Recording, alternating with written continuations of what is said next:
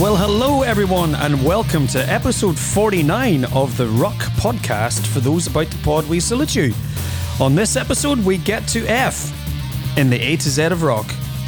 We have a new book for the Book Club of Rock, and we have latest news and three albums to review in New Rock on the Block. We have some hidden gems, and here he is, fearless and fast talking, my co-presenter, Mr. Matt Rogers. How are you, mate? Hello, Brian. Yes, I'm neither of those, as you know. I'm a softie, and I'd speak very slowly. How are you doing? I'm doing good. Long time no speak. Indeed. We've been busy. We've been going to gigs. That's true. And watching gigs on television. Yes. Well, so we were right, weren't we, about the churn-ups? I mean, it wasn't that much of a stretch to work it out, and I think probably the whole world did. But what a show they did. Amazing. An hour or so. Obviously, the Foo Fighters at Glastonbury. I watched it live, and it was fantastic. And a good introduction for Josh Freeze to about 70,000 people stretching to the horizon. But yeah, it looked great. I could never go to Glastonbury, by the way. I was thinking as I was watching it. I mean, it's probably a lot of fun when you're there, and people who go, you know, say, "Oh, it's great experience." But I just couldn't put up with the flags, and the people on each other's shoulders, and the big hats, yeah, and the lack of, you know, personal space and all that. I mean, flags is an F for you. But yeah, I mean, I'm sure it's a great experience, but I mean, you know, we go to a lot of festivals. We do. I don't see anyone. I mean, there's flags in the camper van, you know, park, as it were, so you can navigate to where you're staying, which is always, you know, it can be very useful when it's dark, of course. And flags similarly in the camping site and all that, but. I just those flags just get on my nerves, and the shoulders and everything. Anyway, enough of my moaning. I enjoyed the Glastonbury footage. Foo Fighters were great. I watched a bit of Maneskin. Oh, yeah. Good. Yeah. Bit sweary. Obviously, you know, they, even though they're Italian, they worked out all the English swear words, which is fair enough, I suppose. They were good. Check them out, and they're not just a one-hit kind of Eurovision wonder, clearly. And then, of course, Guns N' Roses were headlining the Saturday night, and they've had kind of mixed reviews, but I thought on the whole they were pretty good. And I was talking to someone who went to see Guns N' Roses last weekend in London, and they were saying, well, the TV mix was possibly, you know, slightly not in Axel's favour, as it were, because his voice sounded great when they saw them in London last weekend. So, yeah, it was a good show. And, yeah, it was good production. I enjoyed it. But you've been to a gig in person, of course, Brian. Well, a couple of gigs since I spoke to you last. Yeah. I'm just on Glastonbury. I really felt for the Arctic Monkeys on Friday night. Can you imagine knowing that you're the headliner on Friday night and guessing that the Foo Fighters are going to be two down on the bill from you? So I know there's a massive following for the Arctic Monkeys, but. To me, Glastonbury was bookended by the churn-ups and the Foos, and then Elton John. And in Axel's defence, Axel wasn't the only lead singer who was having mic problems during Glastonbury. There's a few bands that were having issues with that, but the band sounded amazing. Slash was on it. Slash was fabulous. He was absolutely fabulous. But yeah, getting back to live gigs, I was lucky enough to... a couple of weeks ago, I got to see finally one of my bucket list performers. I got to see Peter Gabriel. Peter Gabriel's been he's just started his world tour, the I.O. tour, and he's pretty much got most of his band that's been with him for the last 40 years. You know, session musicians, Tony Levin, who's played with King Crimson. Yes, you know, remember that. Anderson Bruford Wakeman, everybody that in Yes that wasn't allowed to call themselves Yes. Tony Levin was a bass player. Manu Caché, who's played drums with everybody, and Peter Gabriel, for a 73-year-old man, played a lot of his new album, and then he peppered his set, Matt, with Sledgehammer, Don't Give Up, In Your Eyes, Salisbury Hill, finished it off with Biko. I was blown away by how great Peter Gabriel just captivated his audience. And then,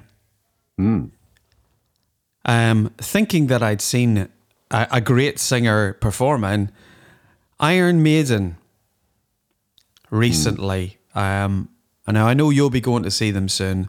So yeah. Iron Maiden played Glasgow on the Future Past tour. Bruce Dickinson, it's the best. All I can say, Matt, I've seen Iron Maiden 4 times, and this by far is the best that I've ever seen Iron Maiden. Bruce's vocals were phenomenal. I know you saw him at Download last year, but he was singing even better.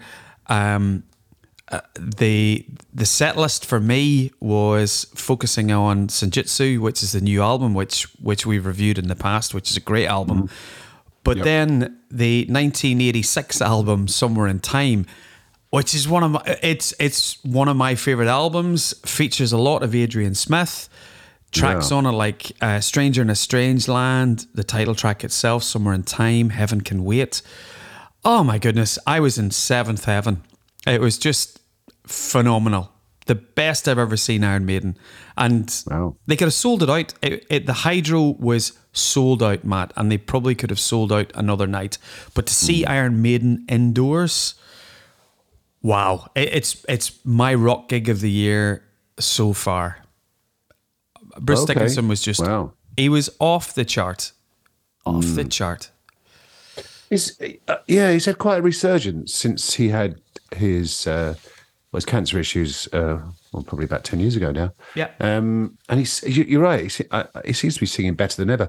I'm looking forward to seeing them in a few days' time. So, if they're as good as they were in Glasgow, wow, it's going to be quite a show. But the material... Very much for the older material that they played, which was they did "Can I Play with Madness," which I know was off. Is that Seventh Son of a Seventh Son? Mm-hmm. Yeah. Which is known as an album you like.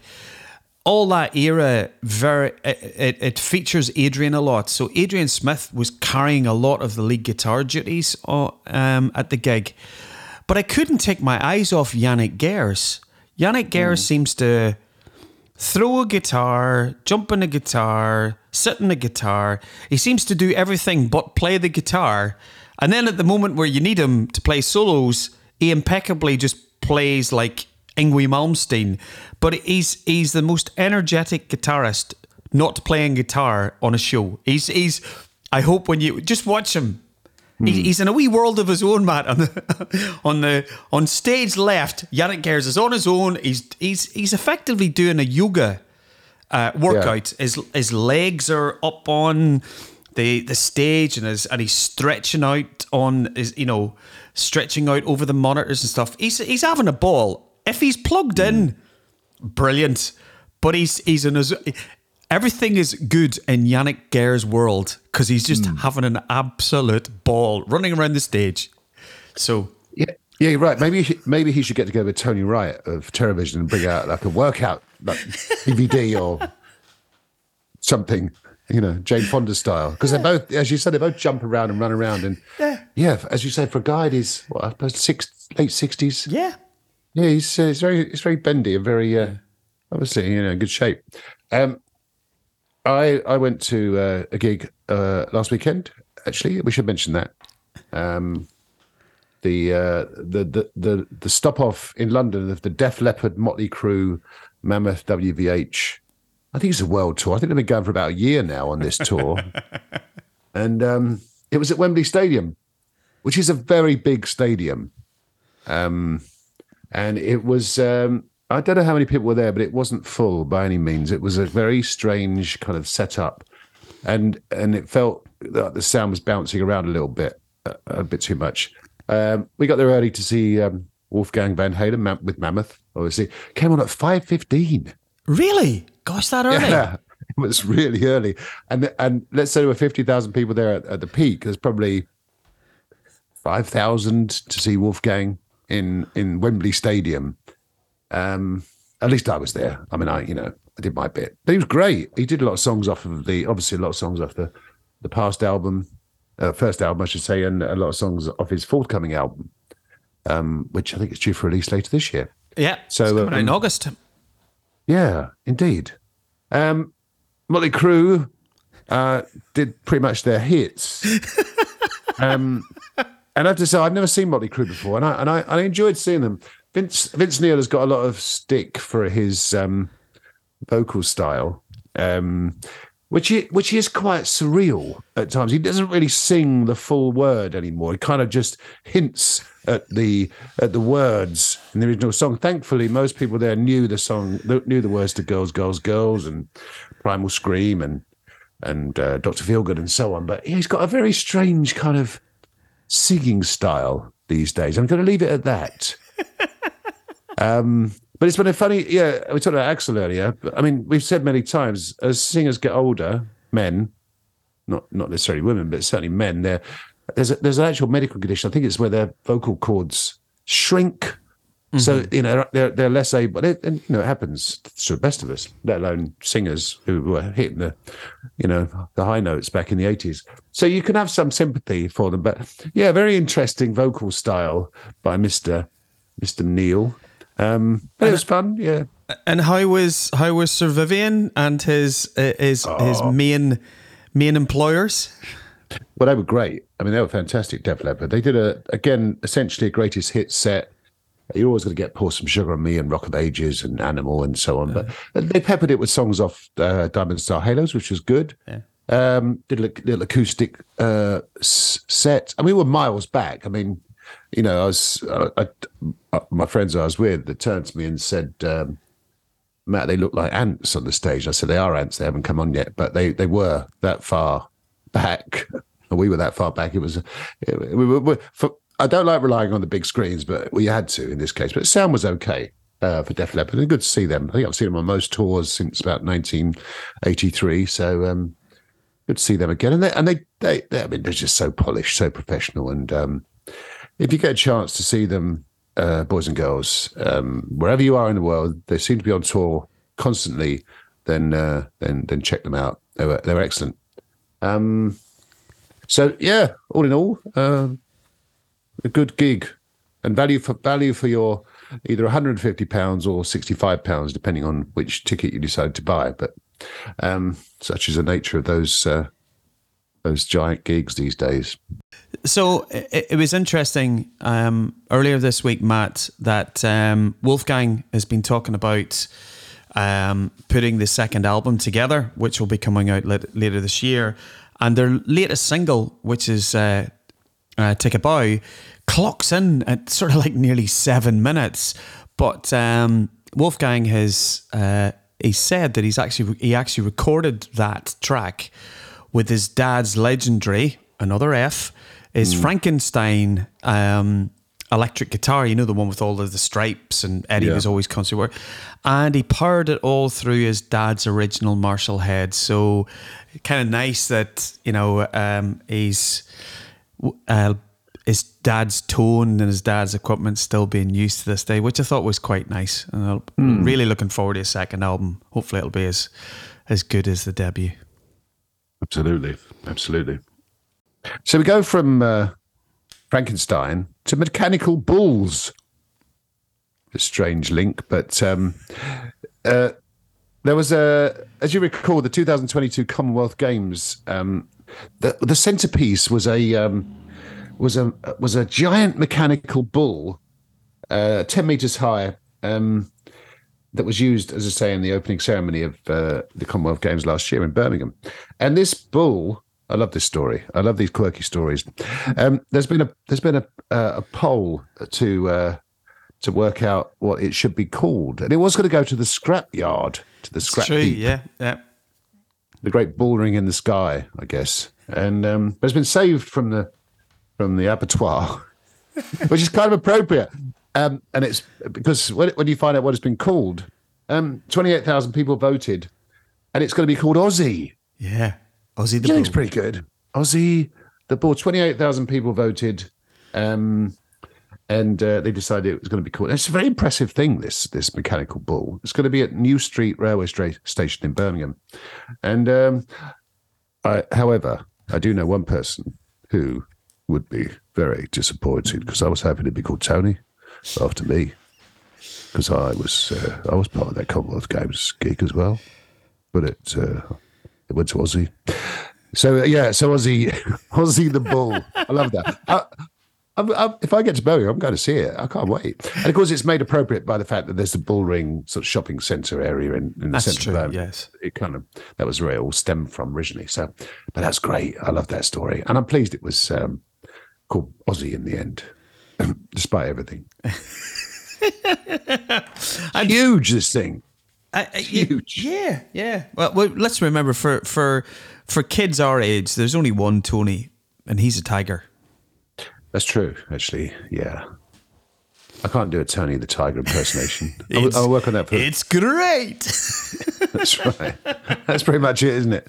Is it Frosties? I think Frosties. Yeah. But other breakfast cereal brands are out there. Indeed, yes.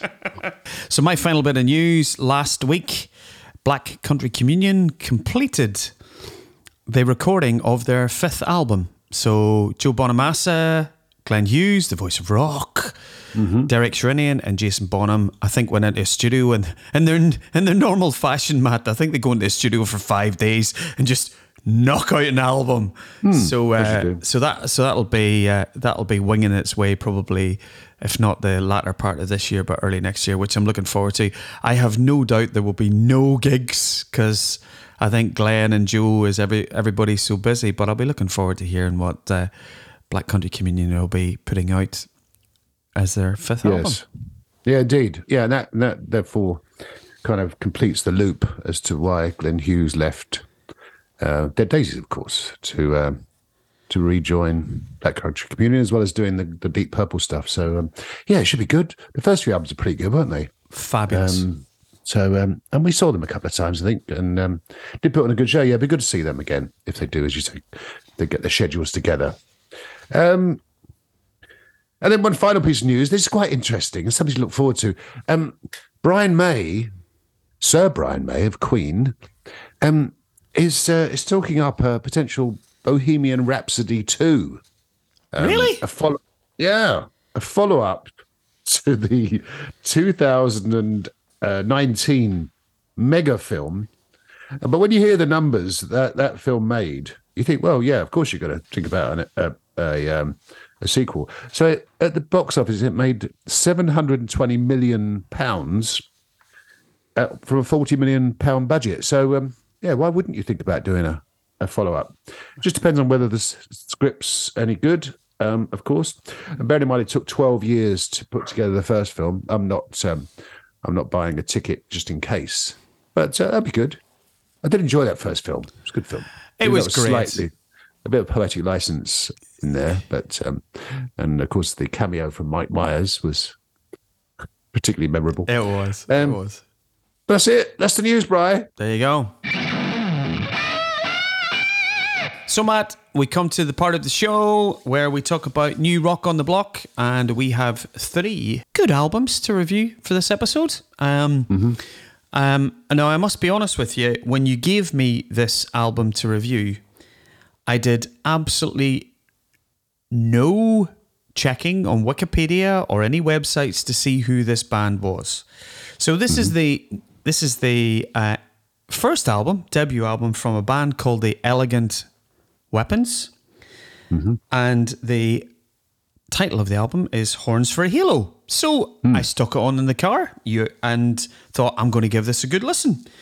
And it sounded very classic 70s hard rock. There's a brilliant nod to UFO on the album. And as I'm listening to it, Matthew, I'm going, the guitars are very reminiscent of Mr. Michael Schenker. And the vocals sounded very familiar and reminded me of the singer for hire, Mr. Ronnie Romero. And I thought no more of it. And I thought, oh, it sounds like Ronnie Romero. And then I listened to the drums and I thought, gosh, the drums sound reminiscent of Judas Priest, latter-day Judas Priest with Scott Travis. You're quite the detective, aren't you, Brian? Yes. And then by the time all this out. and then when I listened to the album and I finished my journey, I went onto the internet and I thought, I must see who the Elegant Weapons are. And then I find out They're a supergroup that started off with Richie Faulkner from Judas Priest, Ronnie Romero from Michael Schenker and Rainbow, Scott Travis from Judas Priest, and who recorded the album was Rex Brown. And I have to say, I think this is going to be an album that you will love. It's just laden with riffs. The production's amazing. I think Andy Sneap, who's recorded it as well, is really, really good. It's got hints of Purple, Uriah Heep. One of the standout tracks for me is Downfall Rising, which is reminiscent of Robin Troyer and Bridge of Sighs. It's just it's an expansive album. So I loved it. I just thought it was great, and it's signposting what Richie will do whenever Judas Priest, finally hangs up all of their leather and motorbikes. That's true. Yeah, I thought that as well. A bit like the guys from Whitesnake have kind of started to expand their careers. I'm sure this is likely to be his long-term project, but yeah, you're right. I did really enjoy it. It's quite Judas Priest-like, as you say, in its feel, but not overly so. It's not like a tribute album, as it were. But yeah, it's a nice slice of modern heavy metal, and as you say, good production. I'm not the biggest fan of Ronnie Romero, to be honest with you, but he's pretty good on this album. You kind of get used to his singing style. But as you say, he's the kind of go-to singer these days. But you're right, Dead Man Walking's a good song, Blind Leading the Blind. Lights Out is the cover of the UFO classic, which they've done a good job with. I agree, yeah. And so check it out, yeah. Horns for a Halo. And they're on at Steelhouse. We'll see them in a few weeks. I'm looking forward to that. I think it'll be it'll be interesting to see the longevity of Elegant Weapons, but a great start with their debut album. So where do we go next, Brian? Let's go to Queens of the Stone Age, Matthew, with their 8th studio album, In Time's New Roman. What did you think?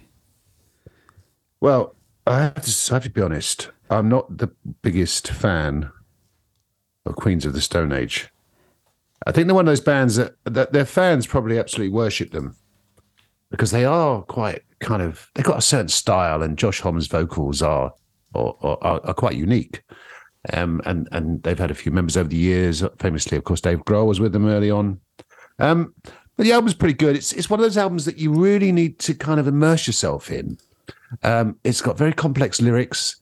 And very interesting lyrics, obviously from the pen of Josh Homme. So it's quite thought provoking. Some of the song themes. It won't be my favourite album of the year, but I think if you want something to kind of really kind of bore into and try to kind of come to terms with and understand the kind of sense of the lyrics and the tones of the songs, then check it out. In Time's New Roman, interesting. Title, of course. What did you think, Brian? I'm probably even less of a fan of Queens of the Stone Age than you are.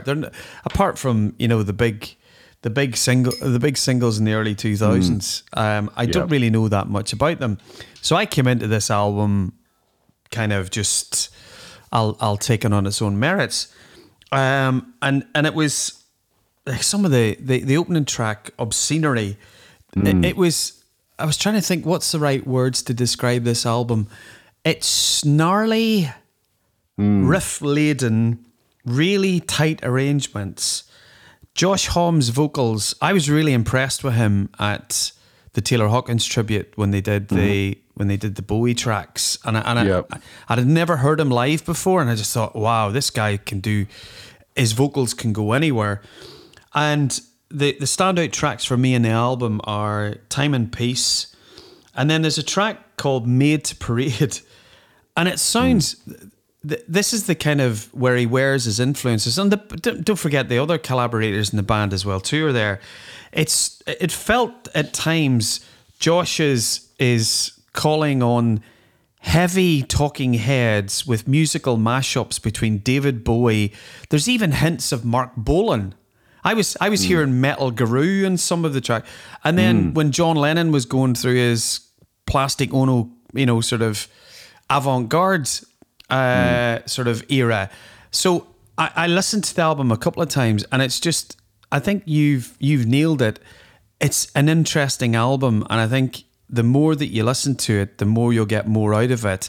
So it could be a real grower for me, and I didn't expect to like it, but I came away going, I'm going to continue to listen to this. The production's fabulous, but it's so 70s era. I was just hearing, as I say, the Sweet, Bowie, Mark Bolan, T-Rex. It was just really, really interesting. I thoroughly, it was enjoyable. It was, every track was just, oh, that's a bit different. That's, but so well produced. So could be a bit of a slow burner for me, this album, Matt.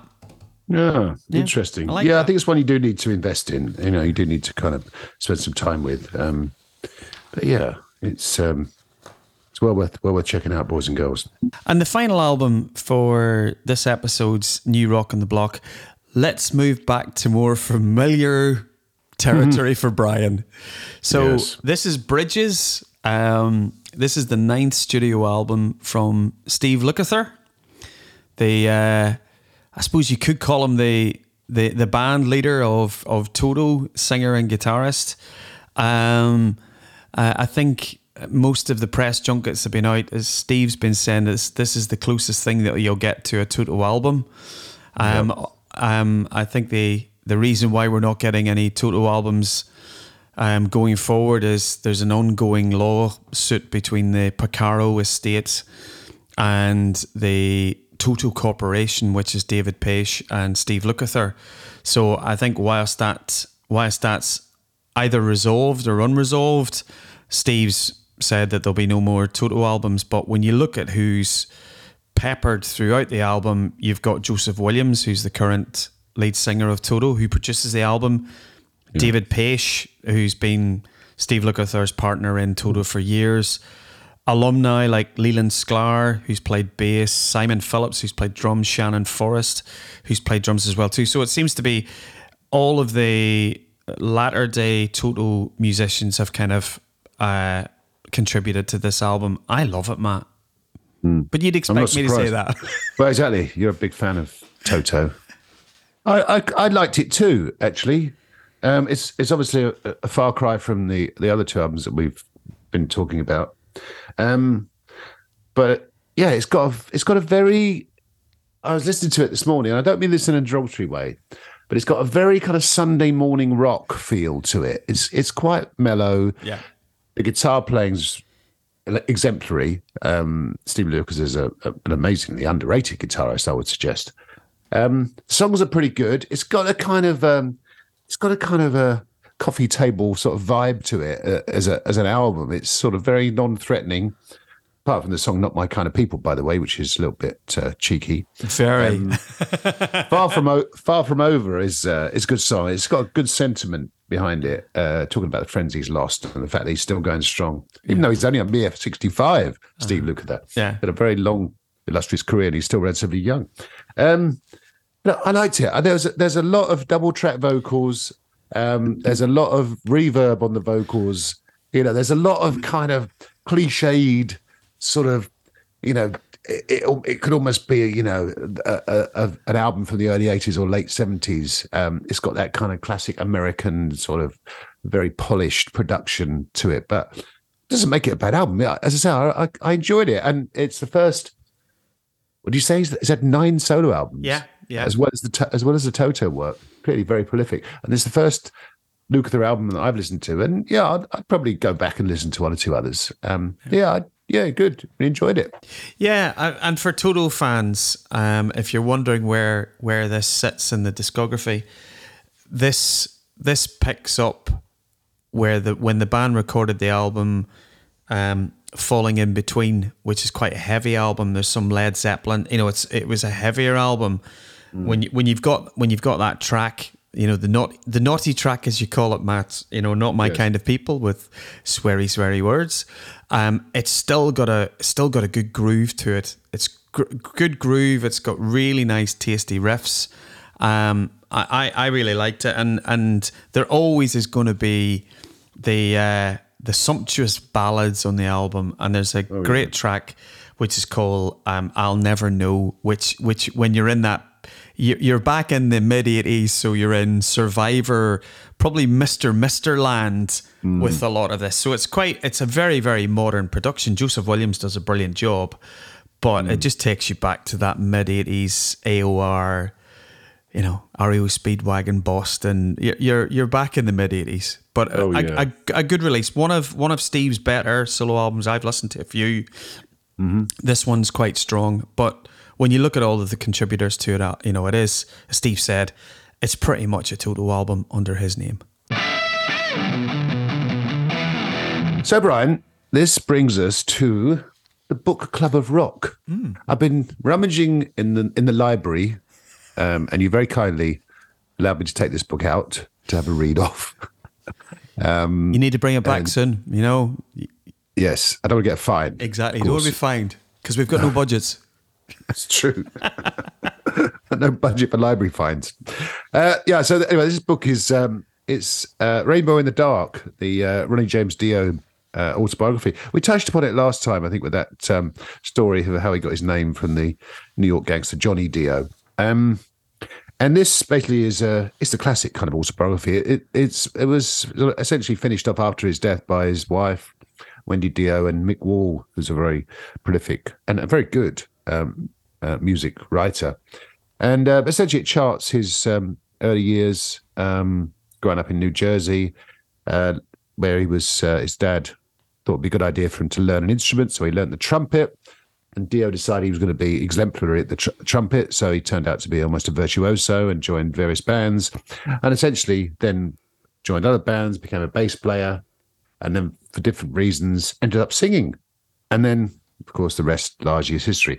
So it charts his early years. It's very well written, and you can hear it. You can hear Ronnie Dio in the words. It's not one of those ghostwritten books. It certainly appears to come straight from his kind of memory, as it were. And with things added in by his wife after his death in 2010.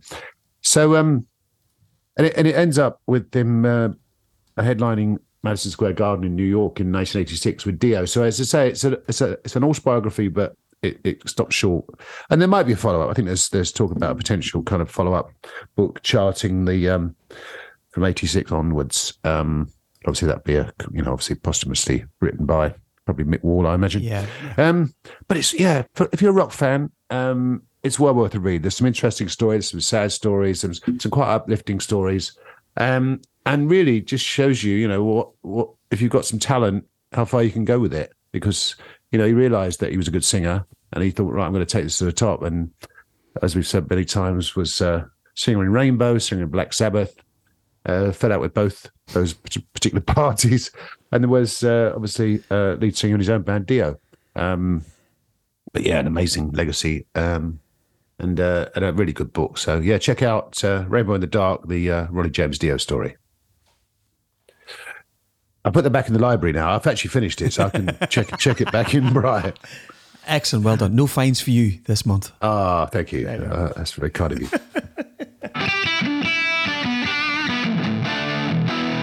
So, Matt, we come to my favourite part of the show, which is our walk through the alphabet of rock. It's our A to Z of rock.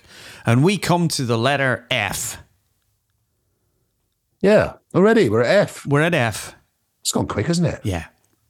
We can kill some off quite easily, can't we? There's bands and stuff, bands that we talk about quite a lot.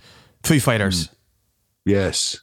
Well, yeah, they're the obvious F, aren't they? Amazing band. Yeah. Going since 1994. Huge. Try getting a ticket for their British tour. Oh. Yeah, of course, man. Sorry. I've got one. Oh, yeah, you did. Yeah, you're on the ball. I didn't manage it. Yeah, amazing. Selling out stadiums. Yeah, brilliant. Fantastic. And we talked about their latest album last time. It was an absolute classic. Yes, the mighty Foo Fighters. However, Brian, really should have started with the mighty Free. Yes. What a band they were. Formed in 1968, only lasted 5 years. Did several albums in that period, all beginning with F mainly, which is quite handy for us. Tons of sobs, free at last, of course. Well, tons of sobs clearly begins with T. We should have saved that for the T's. Yes. But anyway, great band, and some classic anthems, of course. All Right Now, and when you think about Free and their legacy, I would defy any band, cover band in the world, who somewhere down the line in their career, whenever they're picking out their set list, you've got All Right Now, yep. Wishing Well, yep. Steeler. Oh my goodness, you know, it's up there with it's up there with Sweet Home Alabama and Paranoid and Smoke on the Water. Everybody's going to play All Right Now. Absolutely. But yeah, what a legacy! Well, I mean, of course, the great Paul Rodgers. And they were only kids. Paul Rodgers, I think, was 18. Andy Fraser was 15, yeah. And Paul Kossoff and Simon Kirk were, I think, 19. Yeah, amazing. Formed in 1968, first album came out in 1969, and as I say, they were finished by 1973. Yeah, and then, as we know, Simon Kirk and Paul Rodgers put together Bad Company, and sadly, Paul Kossoff died in 1976. And Andy Fraser we lost Andy Fraser a few years ago, but yeah, I mean, what an amazing band, a fantastic legacy. So plenty of Free songs. And if it wasn't for Free, there'd be no Reef, of course. That's true. Reef, famously big fans of Free, and they decided to use the word Free as essentially an anagram of their name Reef, which is quite clever. Very difficult to do that with many other bands, of course. I mean, AC/DC, I suppose you could mix up their letters, but anyway. We digress. What else you got for us, Bri? Well, I know Foreigner, that Brit-American, oh my goodness, juggernaut of a band in the late 70s and early 80s who just sold bucket loads, truckloads of albums. Their masterpiece would have been, for me, Foreigner 4. You had, oh my goodness, Lou Gramm, who just had the voice of a dirty white boy. There, see what I did there? I did. That's a song of theirs, by the way, everyone, just in case you're wondering where Brian's going with that. Yeah.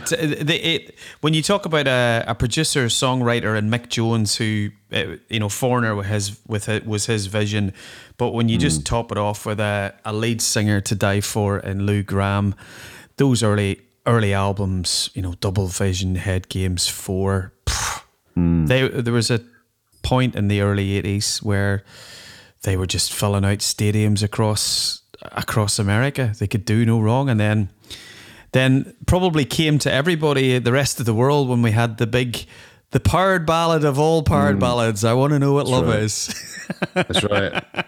And of course, Waiting for a Girl Like You is a similar kind of classic power ballad, isn't it?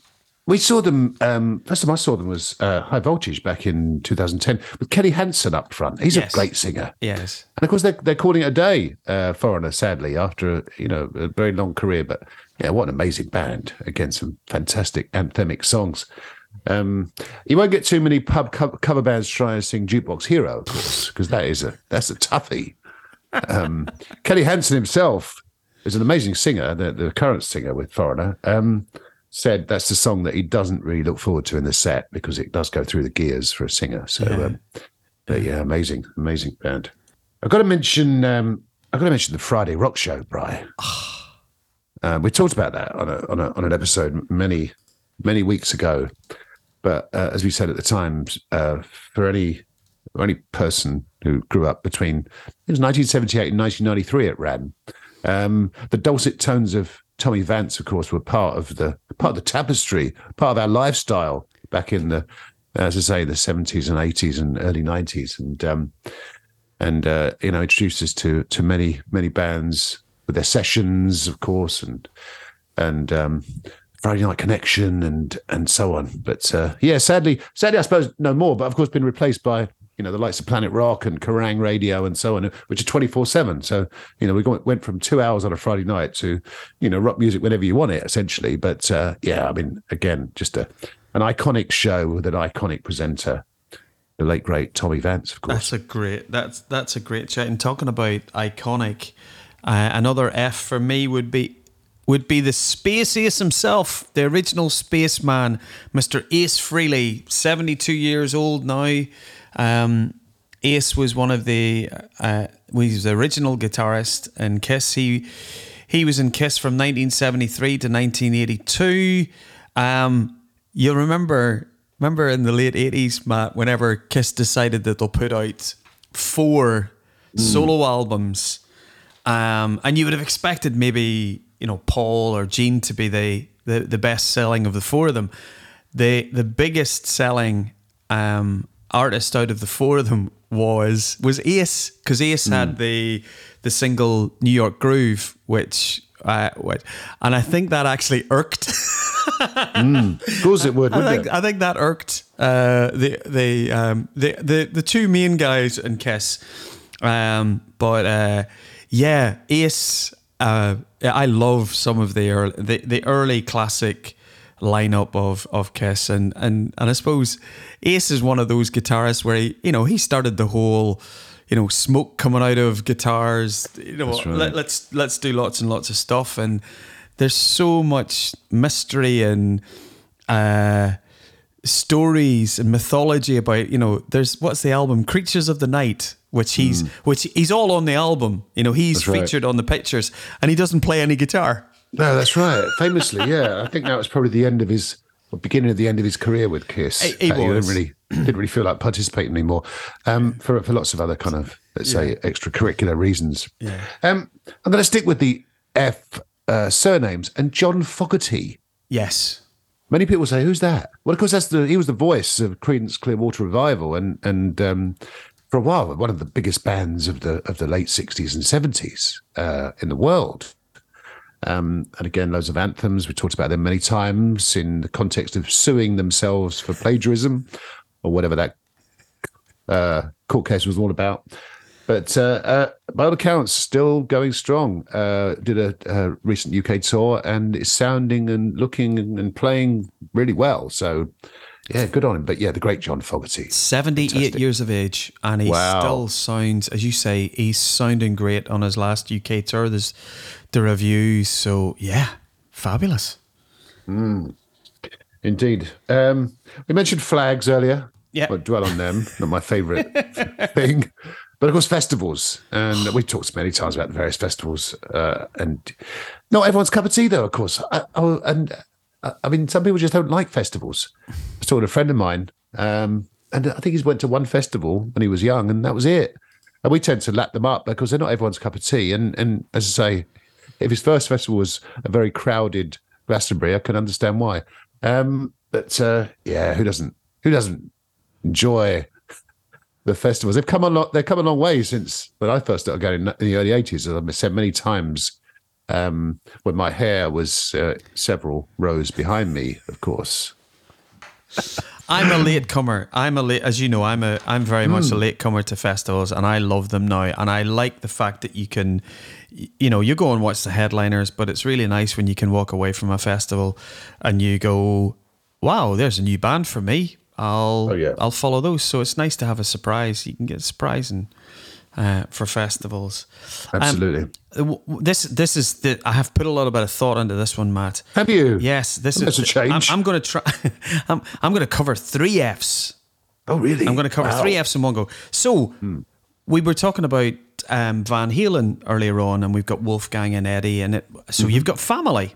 So, you think about, and we've covered in earlier shows, siblings and etc. But so for families, one of the biggest families of rock would be the Faris brothers, and the Faris brothers, who were the majority, 3/5 of or 3/6 of NXS. So NXS, right, who are sadly no longer a going entity, they recorded an album in 1997 with a fabulous producer called Bruce Fairbairn. Another F. Indeed. So now, Bruce Fairbairn isn't one of... We've talked about producers in the past, Matt. We've talked about, obviously, Mutt Lange, Martin Birch. Oh, my goodness. Roger Glover. Last time, wasn't it? Rich Fried, we talked about the last time. And we never seem to talk about Bruce Fairbairn. We'll talk about Bob Rock, you know, because Bob's done lots of work with Metallica. And so when I was looking back, at Bruce's discography, I couldn't believe in the mid-80s the albums that Bruce had produced. I didn't know that he was the producer of Slippery When Wet. Wow. He also produced New Jersey as well. Mm. And then in that period in the mid-80s when Aerosmith came back on the back of the Run DMC single, Bruce produced Permanent Vacation and Pump. And an album that I absolutely love, Matt, is, you know, the Live at Donington in 1991 with AC/DC, which I think is just... That was produced by Bruce Fairbairn, and he produced... Oh, really? Yep.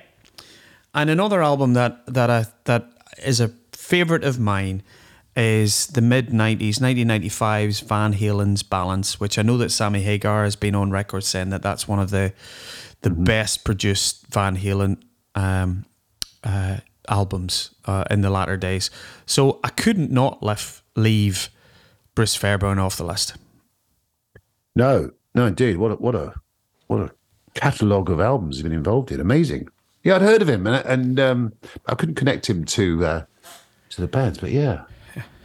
What a guy. A couple of final mentions, Brian. One of the great rock songs, probably in my top 10. And when it comes to guitar solos, it's certainly up in the top 5. Is Free Bird by Leonard Skinner. Whenever I hear it, takes me back to the school discos of the early 80s, kneeling on the floor, headbanging. Great stuff. And finally, a great album for a great band. For those about to rock, we salute you. The 1981 album by AC/DC, and what a song, what a title song to that album. You mentioned AC/DC a few minutes ago. Yeah. I couldn't leave out For Those About to Rock, We Salute You. Sounds vaguely familiar though, doesn't it? It's nice. Good title. Mm. Mm. Yeah, indeed. Yeah. So that was the F. Next time, it's G. Yes. Look forward to that. Yep.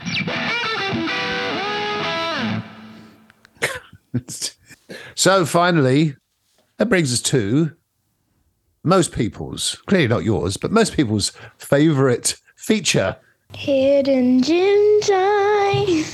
Thanks, Lola. Sounded great, as always. So what's your hidden gem for episode 49, Brian?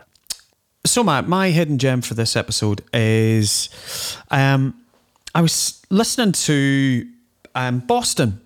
A couple of weeks ago, it was came up on social media that it would have been Brad Delp's birthday. So Brad's the original lead vocalist and rhythm guitarist in Boston. So it would have been Brad's birthday on the 12th of June. So I got a message up on Facebook, and it just got me back into listening to Boston. And then I was thinking, my goodness, when Boston got back together. Who was the singer that stepped into the breach to replace Brad? And it was none other than Michael Sweet, who was the lead singer and guitarist in Striper, you know, black and yellow and, you know, Christian rock as they were. But Michael has worked with George Lynch through Frontier Records for the last few years. And another F. Another F. Exactly, another F. And... And another £1 in the pot for you, Brian. Exactly, another £1. Me and Frontier Records. So the latest release from Sweet and Lynch is an album called Heart and Sacrifice. It is great album. Now, for those of you who love George Lynch's guitar playing and docking, and he can do all these amazing scales, he's going back to a much more rootsier, bluesier feel on this album, and it's just the mix between Michael's Boston-esque vocals and this really bluesy drop D riffy guitar in from George Lynch. It's fabulous, Matt. Standout tracks on it are You'll Never Be Alone, Where I Have to Go, and Leaving It All Behind. 3 standout tracks from a great album. Again, one of these project albums, but they still, you know, I think this is their 4th album that the guys have done. So, my hidden gem for this episode, Sweet and Lynch, Heart and Sacrifice. What about you? Well, I have got an album by The White Buffalo. Now, we haven't mentioned The White Buffalo on this this podcast. No. But The White Buffalo is essentially the stage name, the pseudonym, if you will, of an American singer-songwriter called Jake Smith. And he's quite prolific. I think this is his seventh album I'm going to talk about. It's the album called On the Widow's Walk from 2020. And it's great. If you want, as I say, want a nice slice of modern Americana, check out The White Buffalo. And I first came across him. I was in a record store. And I've only done this a couple of times in my life. I was in a record store and there was a record playing, or music playing in the background. And I thought, I like this. And I asked the person behind the counter who it was, and they said it's The White Buffalo, blah, blah, blah, and I ended up buying the album, which is quite rare for me to do something impulsive like that, or indeed to spend money full stop. But this is a good album. This is from 2020, and it's produced by Shooter Jennings. Okay, yeah. And it's on Snake Farm Records. So none of your frontiers with this guy. Snake Farm Records. And it features one of my favorite songs of the last few years is a song called No History. I absolutely love that song. So that's going to be on the playlist, of course. But it's short and sweet songs, really well written. It's a great singer. He's a baritone, so I obviously like him. Yeah, great stuff. Check out On the Widow's Walk by The White Buffalo from 2020. There you go. That's my hidden gem for this episode, Brian. Good. Thank you. So that's it, Brian. Another episode in the bag, episode 49. With a nice pink bow on the top, I think. Lovely. Yes. So next time we're episode 50. We look forward to that. We'll do a bit of reminiscing. And also to mention, we've been listened to over 5,000 times, which is amazing. Thank you all for listening. Yes, thank you. If the first time you heard us, of course, go back through all the episodes. We're available on Spotify, on Apple Podcast. We're, of course, now on Scotland Rocks Radio every third Tuesday. So check us out there. And we'll be back for the next episode in a few weeks, episode 50. But for now, thank you for listening. See you all soon. Keep on rocking. Bye. Those About the Pub, we salute you, is a Matt Rogers production.